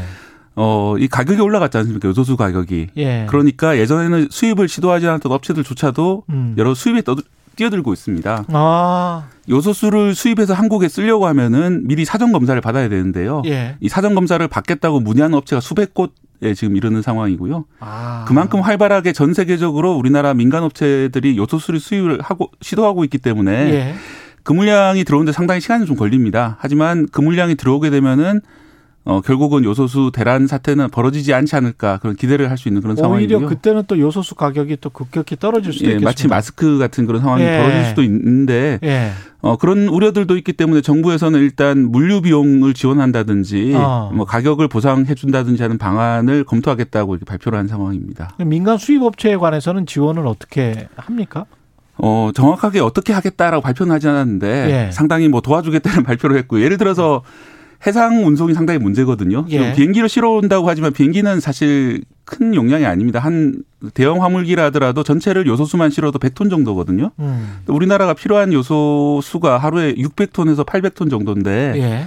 비행기로 다 실어오는 건 현실성이 없고요. 음. 대신에 화물 운송이 상당히 중요한데 지금 전 세계적으로 컨테이너선 대란이 벌어지고 있습니다. 음. 어, 잘 구하기 힘든데 그런 부분에 대해서는 해양수산부가 요소수는 최우선적으로 실어올 수 있도록 도와주겠다 예. 이렇게 발표를 했습니다. 그렇기 때문에 혹시 수입업체 분들 중에 지금 방송 들으시는 분들 계시면은 음. 해양수산부를 한번 문의해 보시는 게 좋을 것 같습니다. 그렇군요. 이렇게 공급망이 붕괴되고 그럴 때 아무래도 대기업들은 좀 쉬울 테고 네. 중소기업들이랄지 아까 말씀하시는 화물차 네. 자가 운전하고 또 화물차 소유하고 이런 분들 같은 경우는 더 힘들 테고 그럴 거란 말입니다. 네, 그렇습니다. 예. 실제로 택 택배업계라든지 뭐 대형 물류업계 같은 경우에는 자체 요소수를 좀 보관을 해두고 있습니다. 아. 어, 길게는 한 달치까지 보관을 해두고 있기 때문에 예. 또 포스코라든지 발전사도 한 달치 정도는 다 보관을 항상 하고 있다고 그럽니다. 아, 그렇군요. 예, 그런데 예. 이제 뭐 다른 중소업체라든지 어. 또 개인 사업자가 자신의 요소수를 쓰는 경우라든지 이런 경우는 어디 쌓아둘 데도 없지 않습니까? 요소수가 그렇죠. 덩치가 큰데 예. 그렇기 때문에 어, 매번 이제 주유소 사서 쓰던 이런 사람들 같은 경우가 가장 큰 피해를 보고 있는 상황인데요. 그렇기 때문에 요소수 재고가 다음 달 10일 정도까지 있다고 하지만은 이걸 예. 어떻게 분배할 것인지 또 실제로 피해를 보게 되는 개인 차주분들한테 어떻게 나눠줄 것인지 이런 것도 정부가 좀 고민을 해야 될 필요가 있다고 보이고요. 예, 아까 말씀하셨지만 네. 마스크 나눠주는 거하고 비슷하네요. 예, 그렇습니다. 예. 이게 뭐 200만 대 정도 되는 거죠. 어, 이게 전체 디젤 차는 200만 대인데요. 예. 예, 정부가 영향을 받을 거라 생각하는 화물차 같은 경우에는 55만 대 정도. 55만 대. 예, 그다음에 건설 장비가 또 10만 대 정도 더 있고요. 예. 그렇습니다. 그러면 어떤 포인트 지점을 찾아서 정부가 거기에다가 요소수를 팔 수 있게 할 수 있는 그런 다양한 방안들은 정부가 잘 생각을 해봐야 될 것 같고. 네. 근데 요소수뿐만이 아니고 이게 이렇게 중국에 크게 의존하고 있는 물품들이 많다며요. 예. 요소수 같은 경우에 이번 요- 원료가 되는 공업용 요소 중국 의존도가 97%였는데 예. 80%를 기준으로 보면은 우리나라에 수입되는 물건 중에서 1,850개가 중국에 80% 이상 의존하고 있습니다. 1850개가 80%가 넘어요. 예. 한국과의 의존도가. 예. 그러니까 중국에 중국에만. 대한 의존도가 예. 80%가 넘고요.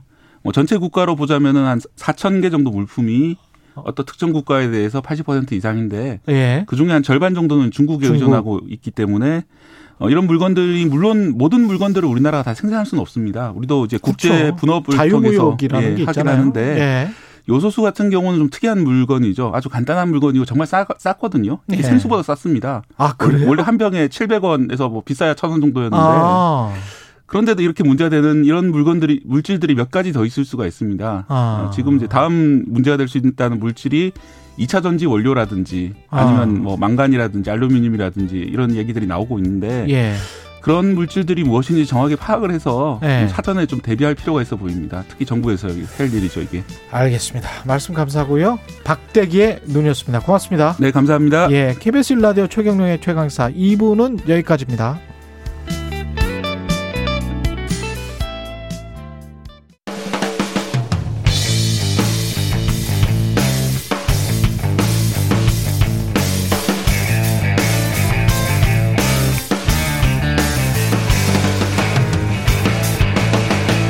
최경영의 최강 시사.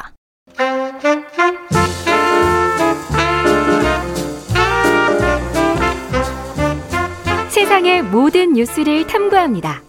김준일의 뉴스 탐구 생활. 네, 화제가 되는 이슈를 깊이 있게 파헤쳐보는 뉴스 탐구 생활. 세상 모든 것이 궁금한 남자 김준일 뉴스탑 대표 나와 계십니다. 안녕하십니까? 예, 안녕하세요.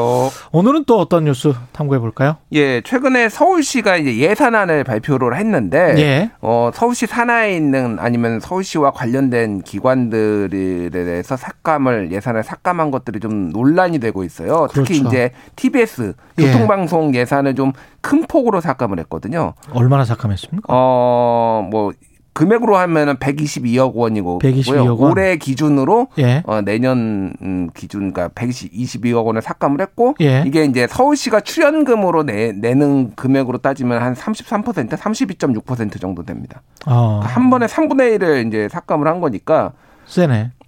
그러니까 뭐 KBS 이를테면은 3분의 1 삭감하면은 뭐 어떻게 예. 될지 한번 예. 아니, 가령 이제 수신료를 예, 예. 뭐 2,500원이었는데 거기에 3분의 1을 삭감하겠다. 예. 그런 거잖아요, 지금. 그런 그 그런 유죠. 그러니까 예. 그러니까 TBS는 정확하게는- 분위기 별로 안 좋겠습니다, 지금. 그러니까 정확하게는 예. TBS의 올해 예산이 515억 원인데 이 예. 중에서 375억 원은 서울시로 받고 예. 나머지 한 180억 원 정도는 이제 자체 뭐 광, 뭐 그렇죠. 공익 광고라든지 협찬이라든지 이런 협찬이랄지. 걸로 벌었어요. 예. 근데 이제 375억 원 중에서 내년에는 252억 원만 지원하겠다. 그러니까 전체 예산으로 보면 한 4분의 1 정도 삭감된 거고 크다. 서울시로부터 들어온 것도 3분의 1 정도 삭감됐다 이렇게 보시면 될 것 같아요. 예. 크죠, 예. 예, 크- 크네요. 음. TBS 같은 경우는 분위기가 상당히 싸할 것 같습니다. 어, 많이 싸고 예. 제가 이제 사실 이 이제 뭐 이 청취자분들도 감안하셔야 되는 게 제가 TBS에서 라디오를 진행을 하나 하고 있거든요. 그렇죠. 다만 이제 아고라라는 건데 이게 옴부즈맨 프로그램이기 때문에 예. 그러니까 TBS 프로그램을 비판, 비평, 비판하는 거예요. 그렇다고 이제 TBS의 이익을 위해서 지금 말하는 거는 아닙니다. 아. 김준일 대표가. 예, 저는 예. 원래 KBS 출연 많이 하지만 KBS 예. 비판도 많이 합니다. 예, 그렇죠. 예. 예.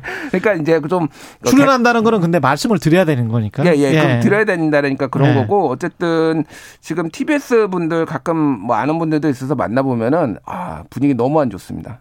아 그래요? 예, 예, 진짜 예. 안 좋아요.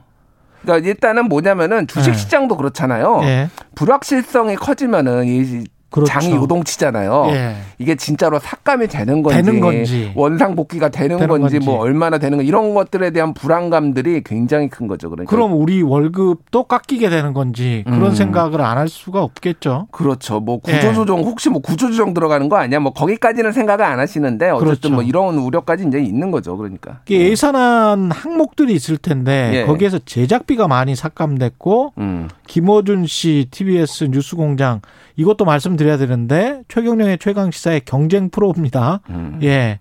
하지만 전혀 사심은 없습니다. 예. 그냥 드라이하게만 말씀드릴게요. 출연료가 아예 빠졌다.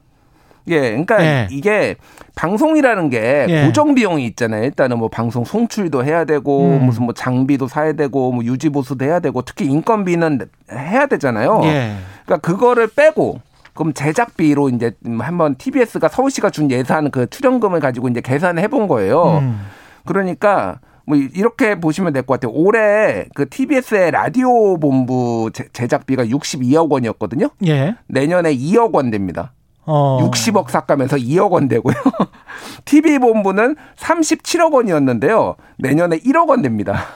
이렇게 아니, 이제 62억이 2억이 됐다고요? 예, 예. 그러니까 왜냐면은 고정적으로 나가야 되는 거를 빼놓고 나머지를 이제 분배를 해본 거예요. TBS가 이건 TBS가 자체적으로 예산을 짜본 겁니다. 예. 그렇게 해서 하니까 이제 한마디로 얘기하면은 외부 출연자 아무도 쓰지 마.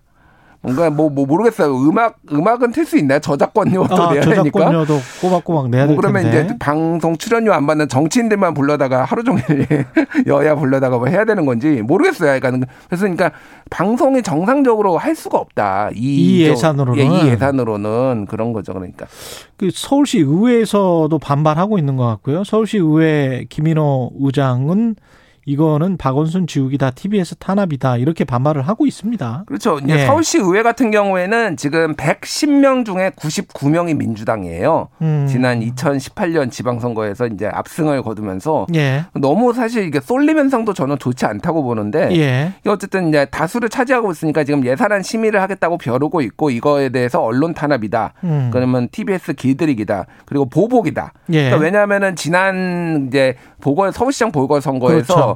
소위 말하는 생태탕 보도를 이제 주도를 한 것이 페라가모? TV 예, 예. 페라가모 뭐 예. 생태탕 이거를 주도한 것이 TBS의 뉴스공장 음, 어, 김어준의 뉴스공장이었고 예. 이거에 대한 보복성이다라는 거고 그 전부터 사실은 오세훈 시장은 TBS 프로그램의 편향성 문제를 서울시장 그 당선되기 전부터 지적을 하면서 당선 후에도 그런 이야기를 했었죠. 예, 당선 후에도 하고 예. 전부터 이랬다면은 예산 문제에 대해서 좀 언급을 하기도 했어요. 이렇게 음. 하면은 예산을 제대로 지원하지 못한다 이런 언론이 인터뷰까지 했기 때문에 예. 그러니까 공식적으로는 그러니까 이런 거예요. 서울시의 입장은 TBS가 재단으로 독립을 했거든요. 올해부터. 예. 그런데 재정적으로 너희 독립해야지. 서울시한테 73%나 어, 출연금 받으면은 이게 무슨 독립이야. 너희 재정적으로 아. 독립해라고 하면서 예. 122억 원을 삭감을 한 건데 어. 뭐 모양은 그렇지만 뭐 모두가 알고 있죠. 이거는 괘씸죄다. 괘씸죄다. 그러니까 진보든 보수든 할 것 없이 모두가 알고 있어요. 그러니까 예. 이 기사나 이런 거에 댓글을 보면은 모두가 김어준 얘기밖에 안 합니다. 뭐 122억에 예. 삭감된 것은 뭐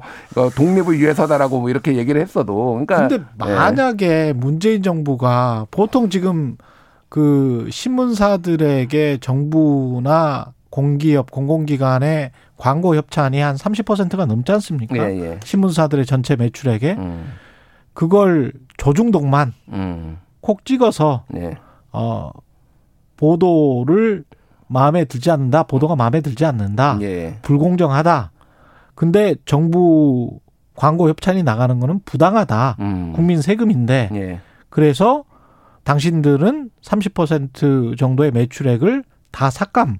음. 이렇게 하면 예. 그러면 국민들이 어떻게 생각할까요? 그래서 지금 그 예. 댓글 기사 댓글에는 예. 야 보수 니네가 먼저 시작했어. 야 조중동 삭감하자 운동을 벌이자 뭐 이런 이런 게 막 댓글이 달리고 있어요. 근데 그럴 수는 없, 그러면 안 없잖아요. 되죠. 그러면 안 되죠. 그럴 수는 그러니까. 없는 거 아니에요. 예. 그래서 일단은 뭐 일단 그 서울시 측에서 얘기한 어떤 뭐 재정 자립도 문제 너무 과도하게 서울시에 이제 그 재정에 의립하고 있다 출연금에 의존하고 있다라는 거는 틀린 지적은 아니거든요. 그렇죠. 그러니까 그 문제를 근데 좀 단계적으로 예를 들면 파변화 시킬 수 있도록 시간을 예. 좀 주면 되잖아요. 그러니까요. 예. 근데 이거를 서울시 그때 예산안 발표하면서 충정요법이 필요하다 이렇게 발표를 했거든요. 충격요법이 필요하다. 그러니까 충격은 받았어요 지금 확실히. 근데 이게 이제 그래서 김어준 씨도 예. 방송에서 여러 번 그 뉴스공장에서 여러 번 얘기를 했어요. 예. 예를 들면 어저께도 이제 얘기를 했습니다. 예. 어 라디오 청취율 1위 했다라면서 좀 자랑을 하면서 음, 그러면서 축하드립니다. 예 근데 예 이거는 예. 네 폐활량을 늘려주기 위해서 산소 공급부터 중단하겠다는 논리다. 뭐 아. 이런 주장으로 뭐 이제 앞부분에 폐활량을 늘려주기 위해서 산소 공급부터 음. 어, 중단하겠다. 상업 광고를 허용하면 TBS 입장에서는 사실은 돈은 더 많이 벌 수 있는 거 아니에요? 그렇죠. 그러니까 그 네. 김어준 씨가 그래서 오세훈 서울시장한테 한번 출연 좀 해달라라고 하면서 음. 상업 광고 좀 하게 해달라라고 오세훈 시장한테 호소를 했는데 잘못 호소를 한 거죠. 그거는 네. 방통위 소관입니다. 그렇죠. 그렇죠. 예. 예. 엉뚱한 엉뚱한데 호소를 했는데 예. 방통위에서도 좀 고민이 많죠. 사실 이거 뭐그 이강택 대표를 비롯해서 예. 굉장히 오랫동안 상업 광고를 뚫어보기 위해서 지금 노력을 지자체 했죠. 광고랄지 공공기관 광고만 나가고 그렇죠. 있는 거잖아요. 예, 지역, 예. 그러니까 지자체 공공기관 광고가 사실은 많이 붙었어요. 그래서 예. 그 김어준의 뉴스공장에 이제 특히 많이 붙었는데 그거로 가지고는 한계가 있다라고 이제 보는 거죠. 게다가 그게 법적으로 좀 낮아요. 일반적인 자본주의 시장의 시장 경제상의 광고 음. 단가보다는 훨씬 낮게 받을 수밖에 없을 겁니다, 아마. 네, 특히 예. 이제 경기도가 많이 했습니다. 예. TBS에. 그래서 이제 예. 이재명 뭐 이런 키워드들이 이제 나오는 건데 어쨌든 근데 안 되니까 상업 광고를 뚫어보기 위해서 방통위도 많이 찾아가고 이강택 아. 대표가 이제 TBS 이강택 대표죠.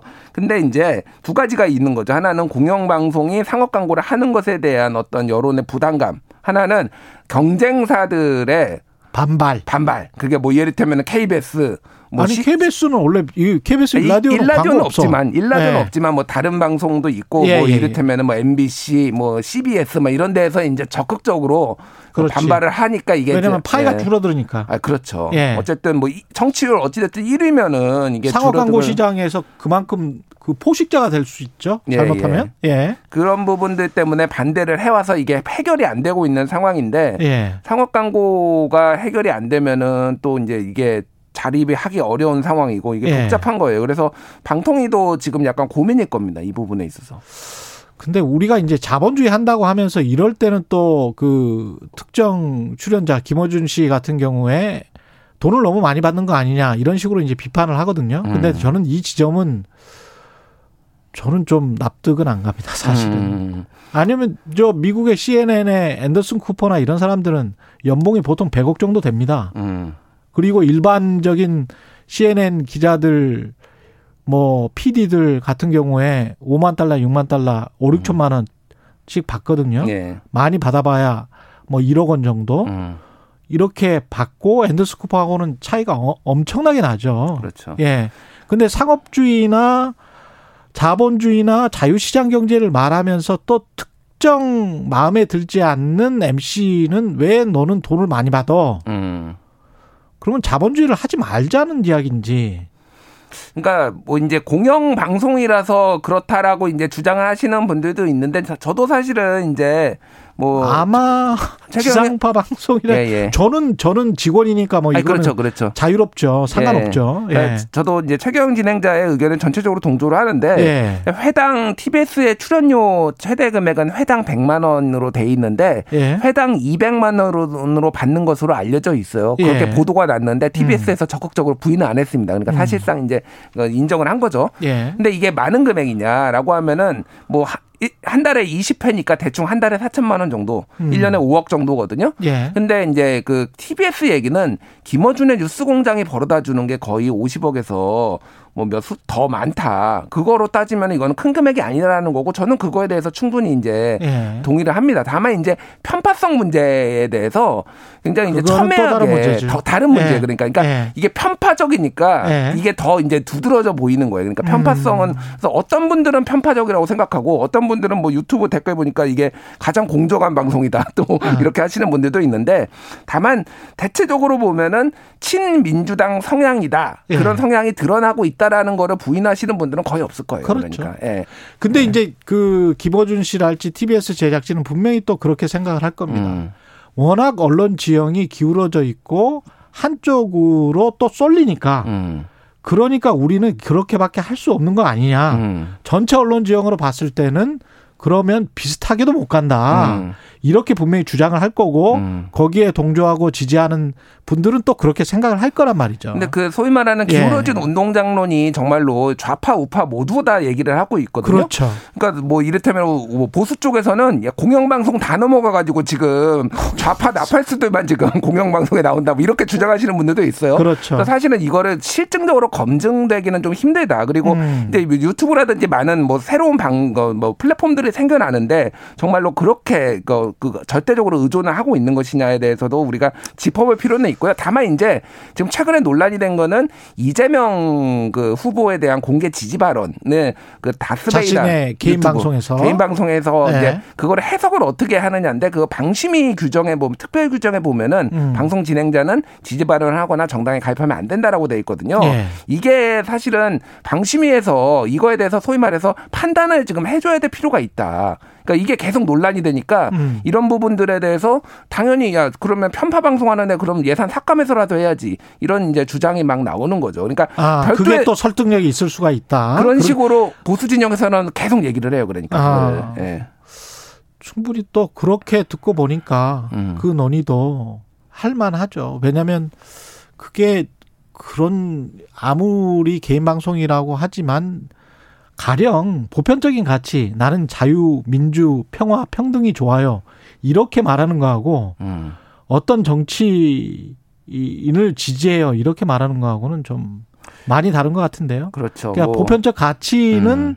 지지할 수 있다고 보지만 그거는 아닌 것 같습니다. 뭐 정확하게는 네. 도와줘야 된다 이렇게 네. 했는데 그거를 지지로 볼 것이냐 이제 그런 그 문제고. 워딩에 관해서는 또 예. 또 논란이 있겠군요. 그래서 예. 왜 오세훈은 왜 이런 최근에 시민단체들 그 다- 그또 예산도 한 700억 이상 삭감했거든요 내년도 예산안에서. 예. 그러니까 왜 오세훈 시장은 이러고 있느냐 음. 하는 거는 한마디로 얘기하면은 지금 보수 진영에 좀 더 눈도장을 찍는 거. 왜냐하면 예전에도 서울시장 때 했을 때 이전 서울시장 했을 때 온건 보수로 분류가 되면서 강경 보수의 눈도장을 좀 받기 아. 위해서 무상급식 뭐 반대하면서 뭐 시장지 던지고 이런 퍼포먼스를 했잖아요. 재선 생각해야 되는 시점인가요? 벌써? 예, 그러니까 이제 얼마 안 남았구나. 복합적인 거죠. 예. 그러니까 보수 진영의 표를 생각을 하고 다음 2027년 대선까지 노리면서 당내 아. 세력까지 이제 얻으려고 하고 김어준에 대한 또 압박이 굉장히 많거든. 왜너 냅두고 있어 보수 진영에서는 저 김어준 같은 방송은 이제 이런 것까지 생각을 해서 두루두루 좀 정치적인 행보까지 있어서 12월 16일 날 서울시 본회의 예산안 통과가 있거든요. 예. 그때 아마 전쟁터가 될 겁니다. 그러니까 근데 정치가 언론에 기본적으로 이런 방식으로 개입하는 것 들은 저는 반대입니다. 저도 어, 이, 이 방식은 좀 예. 많이 부적절하다. 이, 이런 예. 식으로 우리가 또 많이 당했잖아요. 예. 예, 어목한 역사가 있었고 아주 최근에 뭐 한 10년 전에도 비슷한 방식이 있었기 때문에 예. 이런 식으로 하면 국민들이 동의하지 않을 것이다. 음. 이거는 폭력적이 될 수 있다. 그런 생각을 합니다. 예. 오늘 말씀 감사하고요. 지금까지 김준일 뉴스톱 대표였습니다. 고맙습니다. 감사합니다. KBS 일라디오 최경영의 최강시사 듣고 계신 지금 시각은 8시 46분입니다.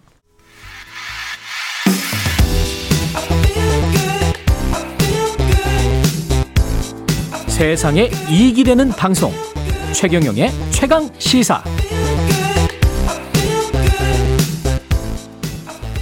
네, 최근 잇따라 짚라인 사고가 나면서 여러 가지 문제 제기되고 있습니다. 설치 기준부터 안전 관리까지 제대로 이루어지고 있는지 한국교통대학교 안전공학과 김의, 김의수 교수님 연결돼 있습니다. 안녕하세요. 아, 안녕하십니까. 반갑습니다. 예, 예. 집 라인이라는 게 이게 줄 타고 쭉 내려가면서 경치 감상하는 그거잖아요. 아, 예, 예. 예, 예. 그러니까 바다나 강이나 산이나 계곡 이런 데 설치돼 있는 거 그거 맞죠? 예, 예, 맞습니다. 놀이기구 기구 비슷하게 돼 있는 거. 예, 예. 예. 지금 저 국가수 전에 안전실장으로 계셨었습니까? 예, 예. 여기 학교 오기 전에 예. 아, 국가수 안전실장으로 약 한 10여 년간 근무하면서 예. 어, 기계라든지 전기, 화학 그리고 건설 어, 안전사고 등 다양한 안전사고 조사한 경험을 가지고 있습니다. 이 짚라인 관련해서도 사고 사례를 많이 조사를 하신 걸로 제가 알고 있는데. 예, 예, 그렇습니다. 예, 사고 원인이 대체로 어디에 있습니까?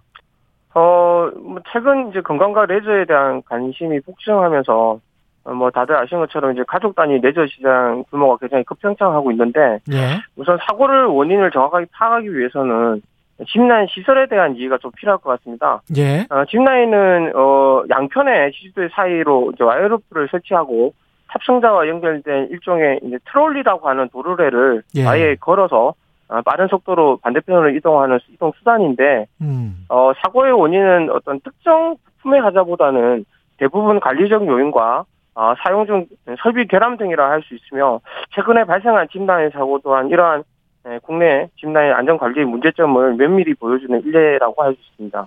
그집 라인의 그 사고 원인이 그러니까 어 안전 관리의 문제다.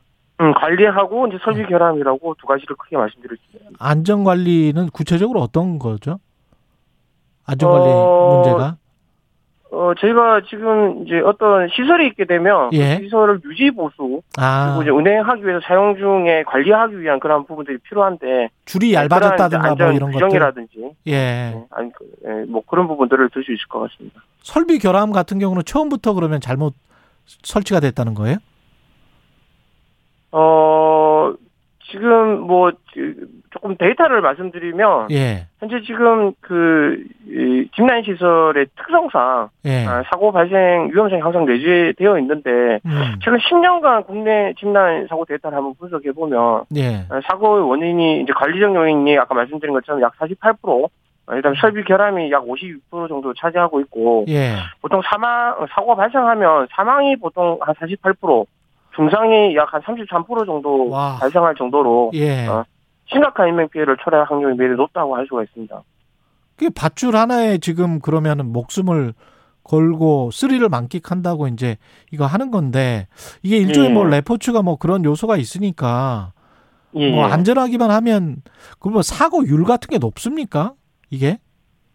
어, 그 아까 말씀드린 것처럼 짚라인 이제 사고 짚라인 이 주요 시설물이 이제 예. 탑승 객을 높은 지형에서 낮은 지형으로 이동시키는 와이어 로프하고 예. 와이어 로프를 고정시켜주는 주기둥 그리고 와이어 로프와 탑승객을 연결시켜주는 탑승 장구 예. 도착 지점까지 안전하게 하차할 수 있는 브레이크 시스템 등으로 구성이 되어 있는데 예. 각 장치들이 아까 말씀하신 것처럼 마모라든지 고장 이런 것들이 발생하면 하나라도 이 제제 역할을 할 수 없는 경우가 발생하게 되면 예. 즉시 이제 탑, 탑승객이 추락하고 충돌 사고로 이어질 수가 있기 때문에 아. 예, 굉장히 좀 어, 위험한 기구라고 할 수가 있습니다. 근데 뭐 그 이거를 좋아해서 설치를 하고 이거 사업자들 무조건 규제만은 할 수는 없을 거 아니에요. 어떻게 해야 어, 되나요? 이제 국내의 경우 지금 이제 짚라인하고 유사한 에, 시설이 이제 삭도하고 유기 시설이 있는데 예. 에, 삭도 설비는 이제 궤도 운송법 어, 하고 그다음에 이제 유기 시설의 경우는 관광진흥법이라는 곳에서 일부 이제 안전 규정을 명시를 하고 있습니다. 근데 이제 짚라인은 동력을 사용하지 않고 또한 이제 유원 시설에서 사- 설치되어 있지 않다는 점에서 현재 굉장히 제도권 밖에 지금 벗어나 있고 아. 사업자가 그냥 등록만 하면 운영할 수 있을 정도로 안전 사격지대에 놓여 있는 매우 심각한 상황입니다. 또한 어, 시설 설치하고 관리 기준이 마련되어 있지 않아서 예. 사업장 내 안전 규정을 개별적으로 그 사업장 내에서 어, 어, 자체적으로 적용함으로써 종합적이고 체계적인 안전 관리가 제대로 이루어지지 못하고 있는 실정이라고 보실 수가 있습니다. 그러면 이거 이 여기도 좀 규제를 해야 된다. 어떤 뭔가 안전관리 규정이 철저히 마련돼야 된다. 그런 거군요. 예, 예. 예. 예, 예. 일단 주무 관청하고 아까 말씀드린 것처럼 예. 어 이제 안전 규정 자체가 완전히 부재한 상황이기 때문에 예. 예, 거기에 대한 어 어, 부분을 먼저 수립을 안전 대책이나 이런 걸 수립할 필요가 있다고 보여집니다. 근데 이게 규제와 자율 사이에서 늘 그 잘 모르겠는 게 이렇게 규제를 하고 안전관리 규정을 아주 꼼꼼하게 만들어 놓지만 그걸 또 어, 공무원들이 가서 일일이 또 확인을 합니까? 확인을 보통 안 하잖아요. 다른 놀이기구들도. 어, 이제 칩라인의 경우는 조금 아까도 말씀드린 것처럼 특별한 부분이 뭐냐면 예. 이제 궤도 운송법에도 해당되지 않고 관광진흥법에도 해당되지 않는 시설이다 보니까 예. 이제 정확한 이제 주무부처가 현재 없는 상황이거든요, 상황 자체가. 어. 그러다 보니까 이제 하루 빨리 주무부처가 일단 정해져야 되고. 주무부처가 있어야 그- 된다. 네, 맞습니다. 그 다음에 예. 그 주무부처에서 어, 이제 아까 어, 지금 현재 부재되어 있는 여러 가지 안전관리 규정을 통체적으로 한번 어, 종합적인 계획을 세워서 어, 자체적인 어떤 안전관리 규정을 적용하는 것이 아니라 어, 면밀한 검토를 통해 가지고 어, 어, 전, 전반적인 총체적인 안전관리 대책을 수립해서 운영할 필요가 있을 것이라고 판단되어집니다. 외국은 어떻게 합니까? 이런 거 같은 이런 놀이기구 사건 사고가 일어나는 경우 종종 봤는데 예, 예. 어떻게 어, 하나요? 책임은 예. 누가 지고 이게 아마 민사적으로 가면은 굉장히 큰 액수의 뭔가를 배상금을 해줘야 될 것 같은데 한국 같은 경우에 그런 민사적인 어떤 소송제도에 문제가 있는 거 아닌가요?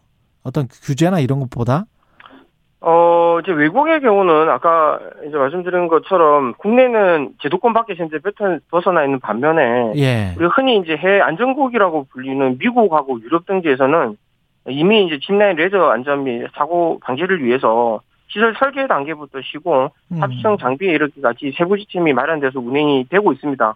그래가지고 어, 만약에 어기면 그래서 이번처럼 사고가 나면 어떻게 되는 거죠?